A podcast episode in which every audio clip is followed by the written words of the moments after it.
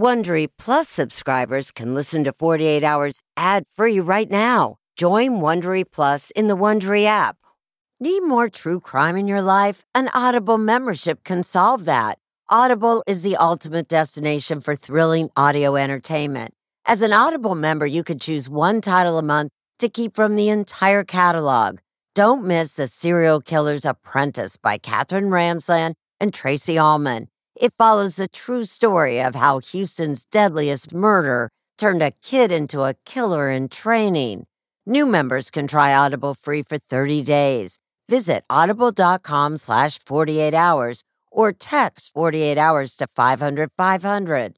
That's audible.com slash 48 hours or text 48 hours to 500 500 to try Audible free for 30 days audible.com slash 48 hours. 48 Hours listeners know to always expect the unexpected, including when home appliances break down. An American Home Shield warranty can restore your sense of security. It's simple. When a covered item in your home breaks, contact American Home Shield and their trusted and qualified pros will fix or replace it. Right now, you could take 20% off. Go to ahs.com slash 48 to save 20%. That's ahs.com slash 48 for 20% off any plan. For more details, see ahs.com slash contracts for coverage details, including limit amounts, fees, limitations, and exclusions. New Jersey residents, the product being offered is a service contract and is separate and distinct from any product or service warranty which may be provided by the home builder or manufacturer. American Home Shield don't worry, be warranty.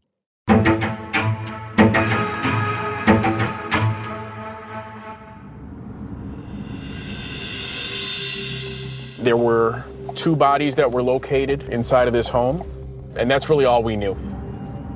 Is there a little adrenaline when you're pulling up? Always. Your blood starts to get pumping a little bit, and you start to think about how this is going to play out. What did you see as you entered this home? Well, it's a very nice home in a great neighborhood. Fairfax County is located just outside of Washington, D.C. It is an, an affluent area of Northern Virginia. It was a million dollar home. As you walk through the kitchen, you encounter a mudroom that connects the kitchen to the garage. In that mudroom, we discover Pamela Hargan. How was she positioned on the ground? She was lying face down and she had a blanket laid over her. Like a quilt. Her cell phone is actually laying on top of the quilt. And there was a pool of blood coming from the area of her head onto the floor. What else do you find? We go upstairs and then we encounter Helen Hargan inside of the bathroom that's in her bedroom. She appeared to have been sitting on the toilet when she was shot. She was fully clothed. She has some kind of trauma uh, to her head. There's a rifle in between her legs. She's got a tremendous amount of uh, blood in her mouth. Finding two deceased persons with one with a gun on their body might have been a murder suicide. Suicide? Possibly. What are we looking at here now? This is the main room of the basement. That set of books are photo albums, and I wanted to see what my victims may have looked like in life. Pam Hargan was a woman in her 60s, an incredibly successful business minded woman. She was generous with her money. This is a woman who built an $8 million estate. She poured her life into her family. Helen, the youngest daughter, had returned home from college. Helen was the kind of daughter I think that everybody would want. She was lovely. She had a number of friends. She had a boyfriend. Helen never struck me as having a dark side. Mothers and daughters butt heads. I mean, did Helen and her mother get along perfectly? I don't think so. You don't know what goes on behind closed doors. Maybe Helen had murdered her mother and then shot herself. So, What's your gut telling you as you take a look at these two bodies? Wait. You will make mistakes if you make assumptions before you actually do the work. So she would have had to have done what to shoot herself in the head that way? Magic. She would have had to done magic. It just isn't possible.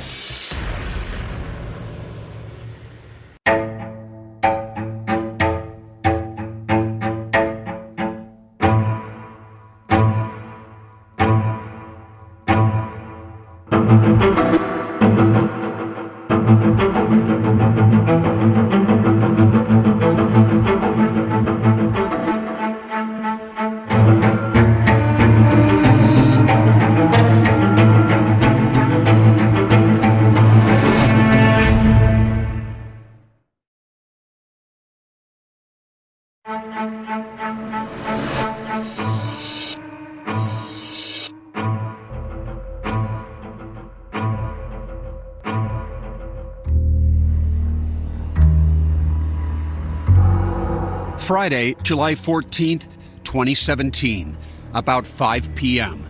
Fairfax County, Virginia police visit the next of kin to deliver awful news. 63 year old Pam Hargan and 24 year old Helen Hargan are dead. Pamela was shot twice in the mudroom. Lead Detective Brian Byerson says police are recording and whispering to avoid being overheard when they give Pam's ex husband Steve more painful details about Helen. She had a uh, gunshot wound on the period herself. I'm really sorry. There was a thought that went around that it might have been a murder suicide. Hargan soon summons his other two daughters 32 year old Ashley and 34 year old Megan. What's happening?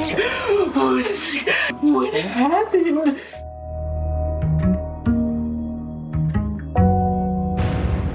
They react with equal parts pain and panic. Oh God, what are we gonna do? Jesus, what are we gonna do? I don't know.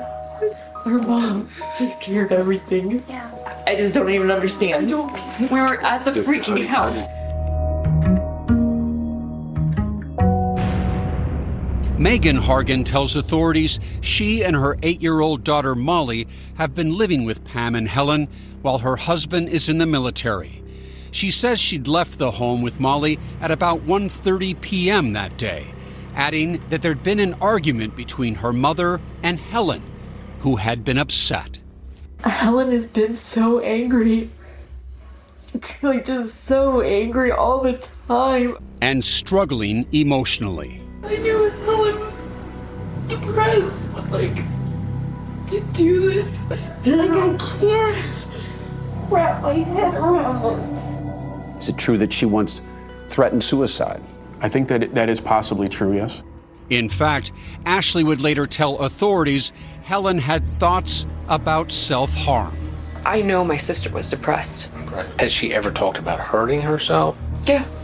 But Megan also suggests her mother and sister could have been attacked by offering a potentially important clue, something she reports she'd seen the day before. Two suspicious males casing the neighborhood. And she later tells us those particular guys are the reason why she ends up bringing this rifle up to the main floor of the house. It's the 22 Ruger rifle found with Helen's body, and it belongs to Megan's husband. She says her mother had allowed her to store it in the house until the couple moved into their own place in West Virginia. My husband and I literally just closed on our new home yesterday. Okay. My mom bought it for us. Steve and Pam Hargan divorced when the children were young. Pam took them and moved around before ending up in Potomac, Maryland, next door to Tammy Malios. Megan was very upset about the divorce. In the next few years, Tammy got to know Megan and her little sister Helen and often saw them across the backyard fence. The girls were out in the yard all the time with the dogs, that sort of thing. So Tammy says she always knew there was a sibling rivalry. Megan did bring that up a lot, saying that Helen was the favorite. But she remembers that for the most part, the Hargan sisters seemed to get along fine. Pam was proud of them. She talked highly of her girls whenever I did speak with her. Pam Hargan poured her life into those kids. Michelle Sigona works for CBS News. She's been covering this story for nearly four years and says the other love of Pam Hargan's life was her job. Pam had spent decades climbing the career ladder to become a vice president of aerospace giant Lockheed Martin. She had built an $8 million estate, but she didn't keep it for herself. She was constantly giving to those around her, specifically to her children. Helen seemed to have her mother's ambition, double majoring in math and management science at Southern Methodist University in Dallas. That's where Erin Rockneen met her in 2014. When I first met her, I was extremely scared of her because she didn't laugh or smile. She's kind of like a onion. You have to peel the layers off and you really get to know the kind and genuine person underneath there. Rockneen says they became close friends.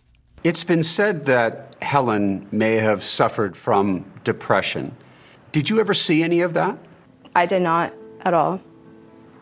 Rockneen says her friends spent a lot of time studying, though Helen did have a job at a nearby restaurant. She was working as a waitress. There was a 30 something named Carlos Gutierrez working in the restaurant too. They fell for each other in short order. And they had plans to move in together. Pam had started building a house for Helen in Northern Virginia. So in the spring of 2017, Helen had moved back home from Dallas. According to Carlos, he hadn't asked her to be his wife, but he was working towards that. But Megan tells police Pam hadn't approved of Helen's relationship. She believed that Helen was going to try to move Carlos into the house, and my mom didn't want him being there. Still, Helen had been moving ahead, planning for the future. It was just a matter of figuring out her career path. It takes a little while to figure it out, but she was going to get there. But Helen Hargan never got there. Fairfax County Police and Fire, how may I assist you? Yes, I have an emergency. On the day of the shooting, it was Carlos Gutierrez who had first alerted authorities that something in the Hargan house was dreadfully wrong. I'm in Dallas, Texas, and my girlfriend lives in McLean. He says he and Helen had spoken earlier that morning. Now he can't get in touch with her, and he's worried. My girlfriend won't answer the phone, and I'm thinking my girlfriend's life is in danger.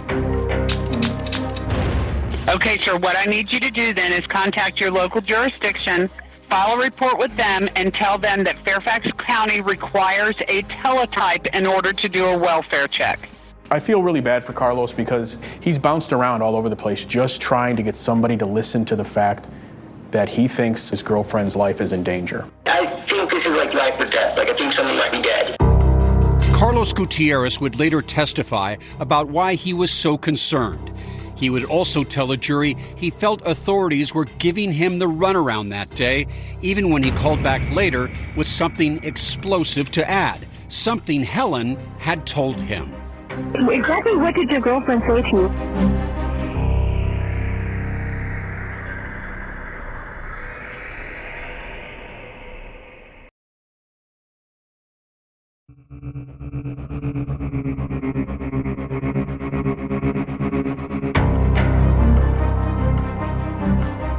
Fairfax County Police and Fire, how may I assist you?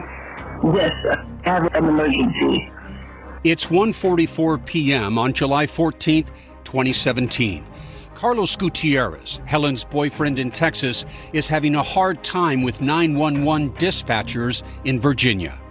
Like I think someone might be dead. Right, sir. Contact your local jurisdiction. File the report. Have them The it to call ends without a promise of help. So 15 minutes later, Carlos calls again. Fairfax County Police and And this time, he makes a startling revelation about something he says Helen had told him on the phone that morning. My girlfriend told me that her sister killed her mom. Now my girlfriend won't answer her phone. Megan Hargan had murdered her mother, or at least that's what Carlos said Helen had told him. Okay, well, this goes out of the blue. Your girlfriend is sitting in a house with a dead woman.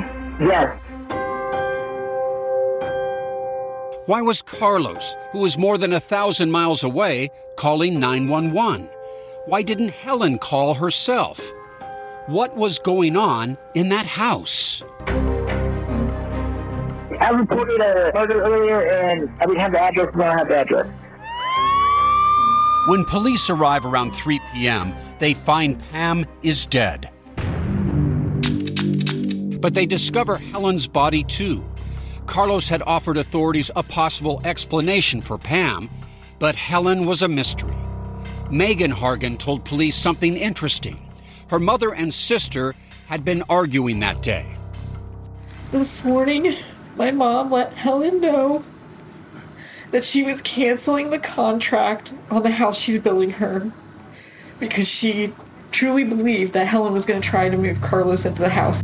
And when middle sister Ashley hears that Carlos is accusing Megan of murder, she makes it clear she doesn't believe him. She would never do that. Ever. Never. Okay?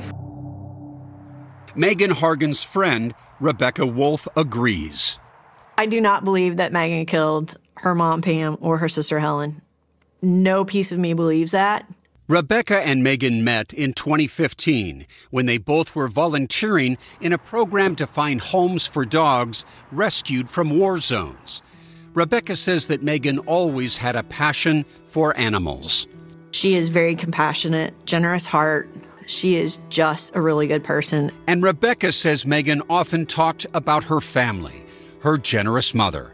Megan admired Pam's wisdom, her career, she always spoke very lovingly of her. And her sisters, especially the baby of the family, Helen.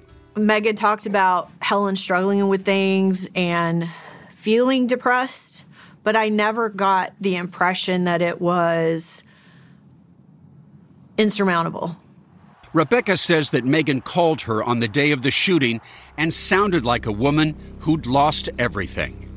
Very distraught and she did not give me details of what had happened. She just said, We've lost mom and Helen. By 8 p.m., police had told the media what they had told the Hargan family. This looked like a murder suicide. But Detective Byerson says the more he saw of the crime scene, the less he thought so, and the more he wanted to take a closer look at Megan Hargan. That night, he had officers test her hands for gunshot residue and photograph her. Did she become a person of interest at that moment? She's certainly a person of interest because we know that she was in the house. Police knew the house probably held answers. Crime scene detective Julia Elliott, who had joined Detective Byerson at the scene, spent the evening combing for evidence. I was shown Pamela's body first. One thing that caught her attention was Pam Hargan's cell phone. It's laying on top of the pool of blood and the blanket. Was it unusual to see the cell phone in this kind of position? Yes, it certainly wouldn't fall on top of the blanket and on top of the blood once you were already covered up. And what does it suggest that the cell phone is lying on top of this comforter? That suggests to me that it was placed there by someone. Elliott says the Helen Hargan shooting scene was next. She had a lot of blood on her face so much blood that it was impossible to see an entry wound. And there was more on the floor, but there was a lack of blood where investigators expected to see it. The rifle itself had very little blood on it.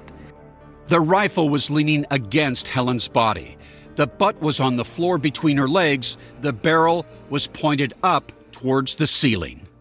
You would expect that if the rifle had been sitting there as she bled so heavily, it would also have blood on it.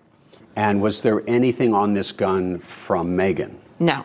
What about fingerprints on this rifle? None that were usable. There was DNA found on the trigger, but it wasn't Megan or Helen's. Is it true that Helen's DNA was found on the rifle case? Yes, that is true. But Byerson says only on the tip of the case. Megan's DNA was on the case handles. It's part of the reason police believe Helen Hargan never touched the gun that day. As she died, someone else was there to place it on her. She says Helen's phone was telling as well. There was almost no blood on it. And although Helen had used it that day to talk and text with Carlos, there were no fingerprints either. What we found was what looked like swipe marks, as if someone had taken their hand and wiped off the front of the screen. Though it would take time to learn exactly how the Hargan women died, in the basement, Detective Elliott saw an immediate opportunity to learn how they had lived. And I got a little uh, nosy, and I wanted to see what my victims may have looked like in life. So I pulled out one of the center photo albums to look at it and open it up. Tucked away in that album of family photos was something that seemed out of place documents, Megan's bank statement, Pam's too, and a spreadsheet full of passwords and security verification details to unlock all of Pam Hargan's accounts. Well, that's interesting. Were you able to analyze the paper? So at the time of us locating that, financial documents were not on our search warrant. So Detective Elliott photographed the documents and left them in the house. But when she entered with the proper search warrant days later, they were not there. They were not there. They were not. The house had been returned to the Hargan family's custody the day after the shooting, and something else had happened that day. The medical examiner delivered her report on Helen Hargan's autopsy, casting doubt on the murder suicide theory. It tells us that someone else pulled the trigger. What do you think the crime scene suggests about what happened? Chat now with the 48 Hours team on Facebook and Twitter. A sense of safety is important to everyone, and that's why I want to talk to you about SimpliSafe. It's an advanced security system that protects your entire home so you can rest easy. SimpliSafe is completely customizable with advanced sensors to detect break-ins, fires, floods, and more. You can have 24/7 professional home monitoring for less than $1 a day. So try SimpliSafe for 60 days risk-free. If you don't love it, you can return your system for a full refund. Plus, we're offering listeners 20% off any new SimpliSafe system when you sign up for Fast Protect monitoring. Don't wait. Visit simplisafe.com slash 48 hours. That's simplisafe.com slash 48 hours. There's no safe like SimpliSafe.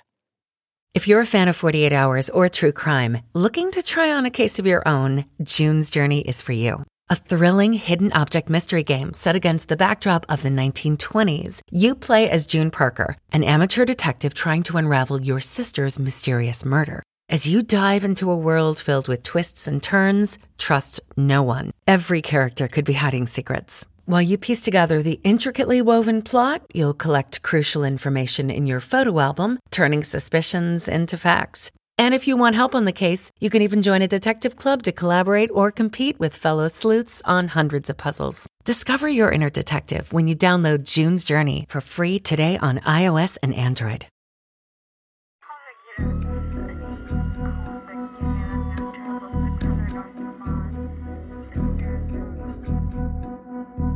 A police spokesman was calling the Hargan shootings a murder suicide. But the next day, when Detective Brian Byerson saw Helen's autopsy report, he was certain it was something else. The gunshot wound on Helen Hargan was in the top of her head. The rifle bullet had traveled downward into her neck. She would have to hold it straight up and be able to reach the trigger to accomplish this. I've never seen that before, and I've worked a lot of murders. Well, what does that tell you when you when you learn that information? It tells us that someone else pulled the trigger. As Detective Byerson arrived to work two days later on Monday, July 17th, Good morning. Thank you for calling Capital One Bank. there was a clue waiting for him. A clue that Byerson was able to take all the way to the bank. That Monday morning, I have a message on my desk phone from Capital One. The bank had some startling news. Bank employees had seen reports of Pam Hargan's death and wanted him to know about some strange activity on her account. Could you tell me your name, please? Pamela Hanson Hargan. Someone claiming to be Pam Hargan had called the bank the day before the shooting with a request. What can I do for you today? I was told that I could do a wire transfer. Whoever it was was trying to transfer money, more than $400,000 out of Pam's account to a real estate settlement company in West Virginia. Oh, you're going to buy a house? Uh, for my daughter, yes. The caller was able to successfully answer Pam's security questions. All right. You ace the verification. Great job. Detective Byerson discovered that the transaction hadn't gone through. So the caller had tried again the next day, on the morning of Pam's murder. Uh, yes, we attempted to yesterday, and there was a bit of a mix up, so we would like to do it again now. Okay. They need it today. Somebody's trying to perhaps steal Pam's money. Yes. And Byerson believed he knew who that somebody was. Well, that is Megan Hargan pretending to be her mother. Pretending? Pretending. He decided it was time for him to get Megan Hargan on the phone. Megan, how you, how you holding up? I am really not okay. Megan claimed the attempted wire transfers were just an innocent mix up at the bank. But by now, Byerson was suspicious of everything she said. He began to think Megan Hargan had been trying to confuse police all along. I realize there's a lot of confusion here. Megan had stressed Helen's depression and anger issues with investigators. Helen has been so angry.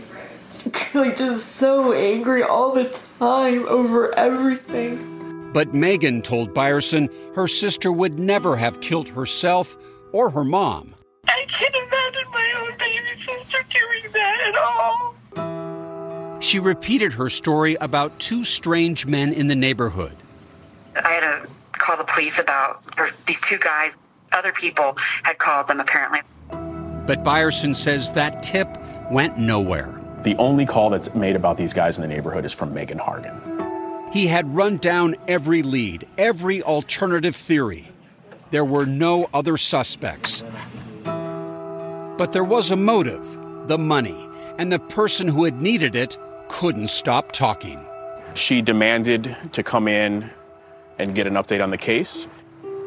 So on July 19th, five days after Pam and Helen's deaths, Detective Byerson brought Megan in. My mom was He says that once Megan started, just unimaginable. she wouldn't stop. Everything. I could ask her for anything. We just can't get her to leave. This is you. She stayed for more than four hours.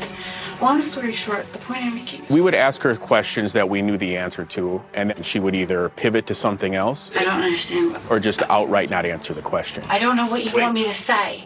We want you to tell the truth. I just want you to answer the question. At first, Megan insisted it was her mom who had made those calls to the bank. I'm going to play the call But for when you. Byerson played the tapes for her, Who is that on the phone? It's me. It's you, right? Detective Byerson says she finally admitted to lying to him about the wire transfer. Why in the world would you do that? Because I knew how it would look. No, no. It's not how it would look. You knew that if we knew about this, that would shine a whole new light on you.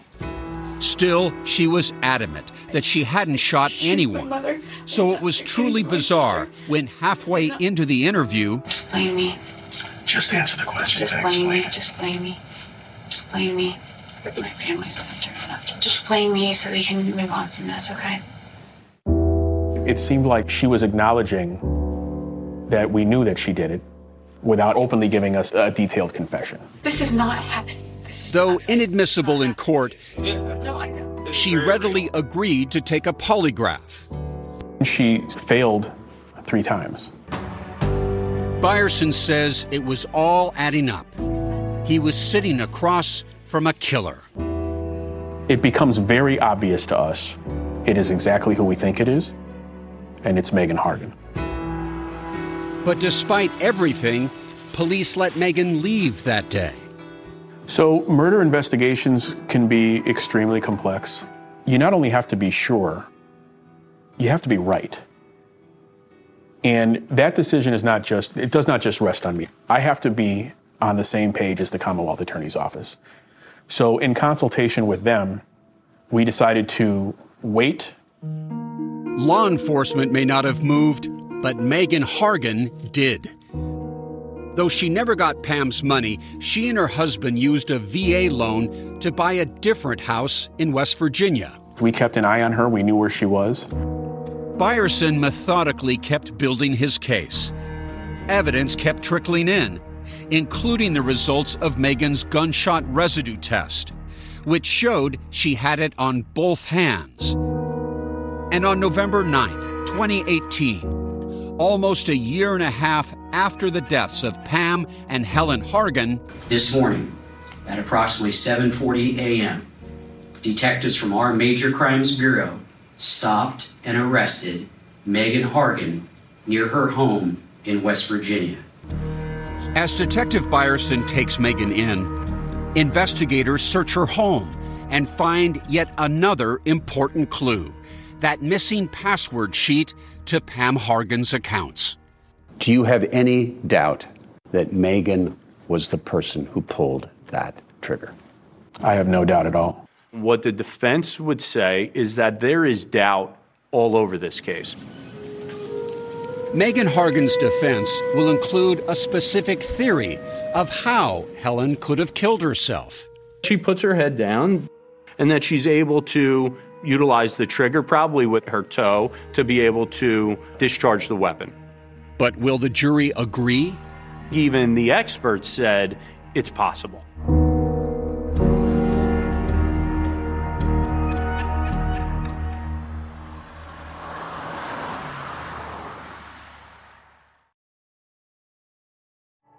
At Amica Insurance, we know it's more than just a house. It's your home, the place that's filled with memories. The early days of figuring it out to the later years of still figuring it out. For the place you've put down roots, trust Amica Home Insurance. Amica, empathy is our best policy. Man, that sunset is gorgeous. Grill, patio, sunset. Hard to get better than that. Unless you're browsing Carvana's inventory while you soak it all in. Oh, burger time. So sit back, get comfortable. Carvana's got thousands of cars under $20,000 just waiting for you.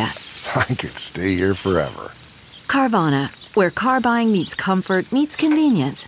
Download the app or visit Carvana.com today.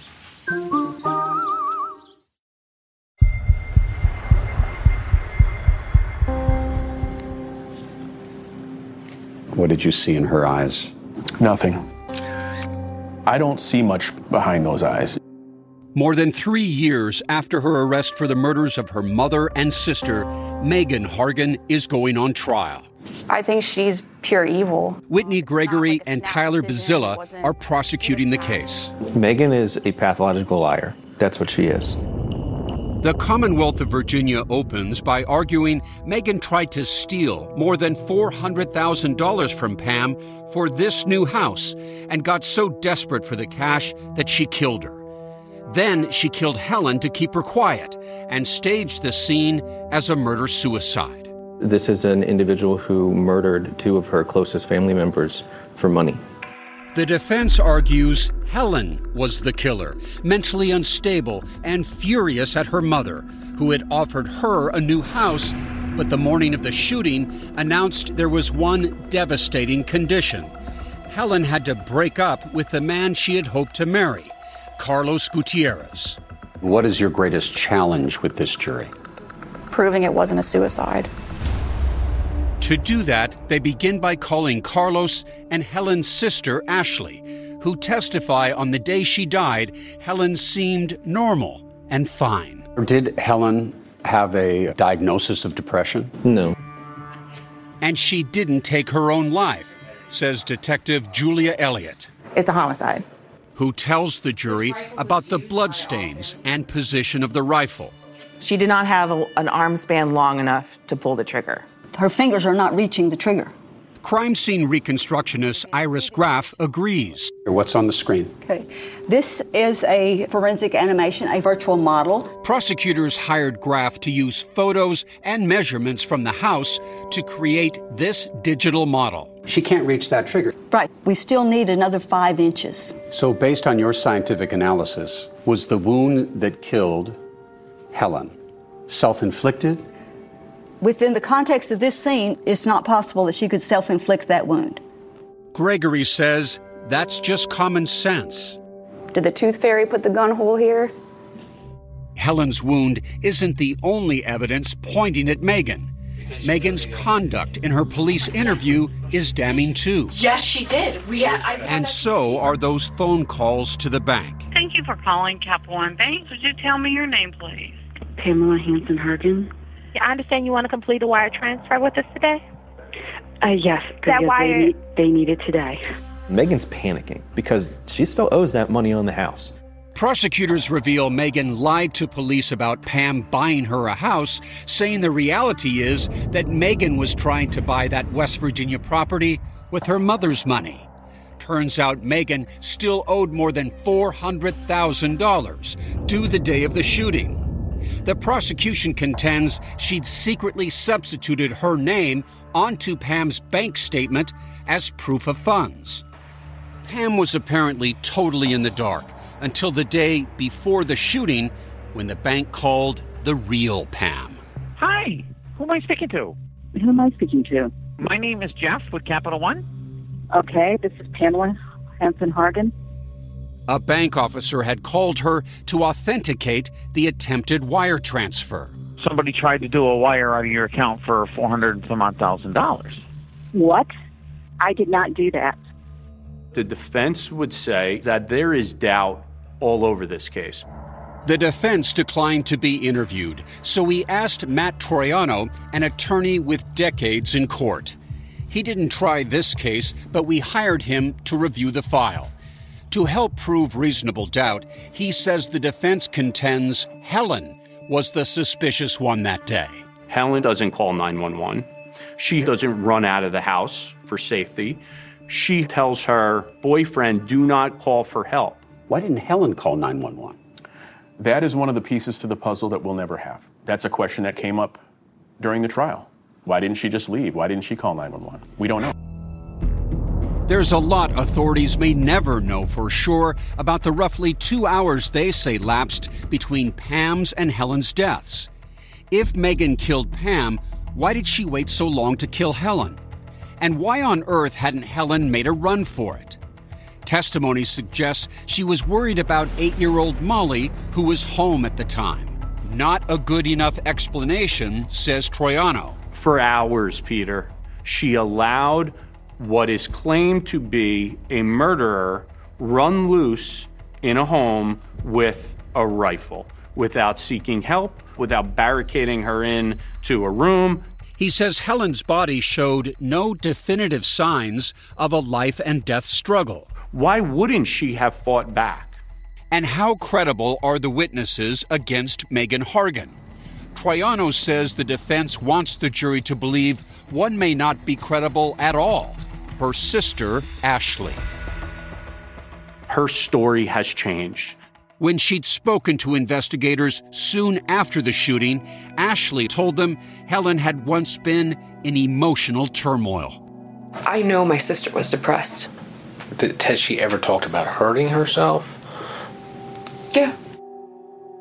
But once on the stand, Ashley testified she doesn't remember ever saying that. She says 150 times thereabouts that she doesn't remember certain things.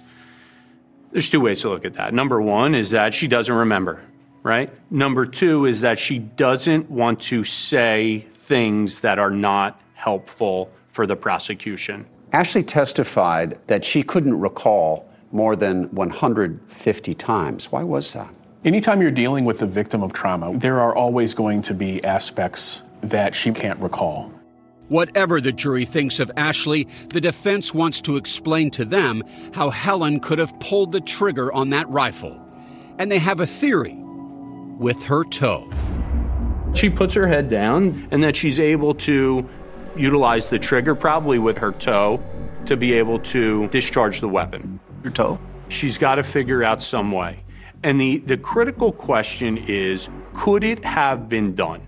Even the prosecution's expert witness concedes, while very unlikely, it is possible. Can her toe reach the trigger? Yes, her legs are long enough that her toe could reach the trigger. Either way, the judge thinks Iris Graff's digital reconstruction isn't necessary, so he prevents the jury from seeing it. And though Megan Hargan never testifies, Every shred of evidence shows that Megan Hargan was the one who committed these murders. In closings, prosecutor Bazilla argues there's no evidence Pam Hargan was actually going to cancel the contract on Helen's new house. And he urges the jury to compare Helen's behavior around the time of the shooting to Megan's. He says Megan's actions speak for themselves. She's doing all these things that a murderer would do. But the defense insists there's reasonable doubt in this case. They argue the prosecutor's forensics are inconclusive. And the toe on the trigger theory cannot be ruled out. It's possible. And if it's possible, that then lends itself to doubt. Megan Hargan is innocent. Megan's friend, Rebecca Wolf, spent about five years working for the Justice Department. She knows her way around a criminal trial and has been at this one almost every day. I would not be comfortable sending someone to prison for the rest of their life without knowing, beyond a shadow of a doubt in my mind, that they did it. On March 24th, 2022, almost five years after the shootings, the jury gets the case. Based on your review of this case, as the jury is heading into deliberation, could this go either way? Sure. What do you think of the defense's toe on the trigger theory? For a look at a timeline of the investigation, go to 48hours.com. Okay, picture this. It's Friday afternoon when a thought hits you. I can spend another weekend doing the same old whatever, or I can hop into my all new Hyundai Santa Fe and hit the road. With available HTRAC, all wheel drive, and three row seating, my whole family can head deep into the wild. Conquer the weekend in the all new Hyundai Santa Fe. Visit HyundaiUSA.com or call 562-314-4603 for more details. Hyundai, there's joy in every journey. Worried about letting someone else pick out the perfect avocado for your perfect Impress Them on the Third Date guacamole? Well, good thing Instacart shoppers are as picky as you are. They find ripe avocados like it's their guac on the line. They are milk expiration date detectives. They bag eggs like the 12 precious pieces of cargo they are. So let Instacart shoppers overthink your groceries so that you can overthink what you'll wear on that third date. Download the Instacart app today to get free delivery on your first three orders while supplies last. Minimum $10 per order. Additional terms apply. As the jurors come back into the room, they have a decision. Are you looking at their faces? Yes. After a three week trial, it takes the jury less than two days of deliberations to reach a verdict. I, I thought my legs were going to go weak because we were standing up and it had been just like months of our lives that this is all we had done. Megan Hargan is guilty. Two counts of first degree murder for killing her sister Helen and mother Pam. How did Megan react to the verdict? At least for me as a prosecutor, I don't want to look over at that table. I think it's not very classy. I'm just sort of in the zone trying not to pass out. I think weight lifted off of everybody. It was a very emotional moment. The jury recommends a sentence to the judge of life in prison on each murder count. He will rule on that this fall. I thought for sure that I would be getting a phone call and coming to pick her up. 100%. Megan's friend, Rebecca Wolf, thinks this jury was short sighted. I thought they were going to see through all of this. They were going to look at all the evidence. They were going to ask the right questions. They were going to do their job. This job is difficult. Detective Byerson thinks there are parts of authorities' conduct in this case that he would have changed if he could. How 911 dispatchers responded to Carlos Gutierrez. and how quickly the Fairfax County PD went public with the murder suicide theory. I don't find it helpful to kind of make a blanket statement about what we think it is because it doesn't matter what we think it is. It only matters what it turns out to be. Was justice served in this case? Depends on what justice is, right? You're never bringing back the two lives that were lost. The domino effect of tragedy from what happened is immeasurable. Though the trial is finally finished, waves of grief still wash over the surviving Hargan family. It's just an immeasurable grief. And ripples still reverberate in the lives of people they touched, like Pam's former neighbor, Tammy. And I was just, I, just devastated. I mean, just, but f- what I didn't have any words. It, it was just unbelievable. And Helen's friend, Erin, I was in shock. who had moved abroad after graduation and had to hear about her death from us. I had no idea that happened to her. You're convinced if Helen were alive today, she'd be on the road to some great success, some great career? Absolutely. She'd be a trailblazer. How do you want your friend Helen to be remembered? for being kind and compassionate, driven, and caring. Just a very caring person.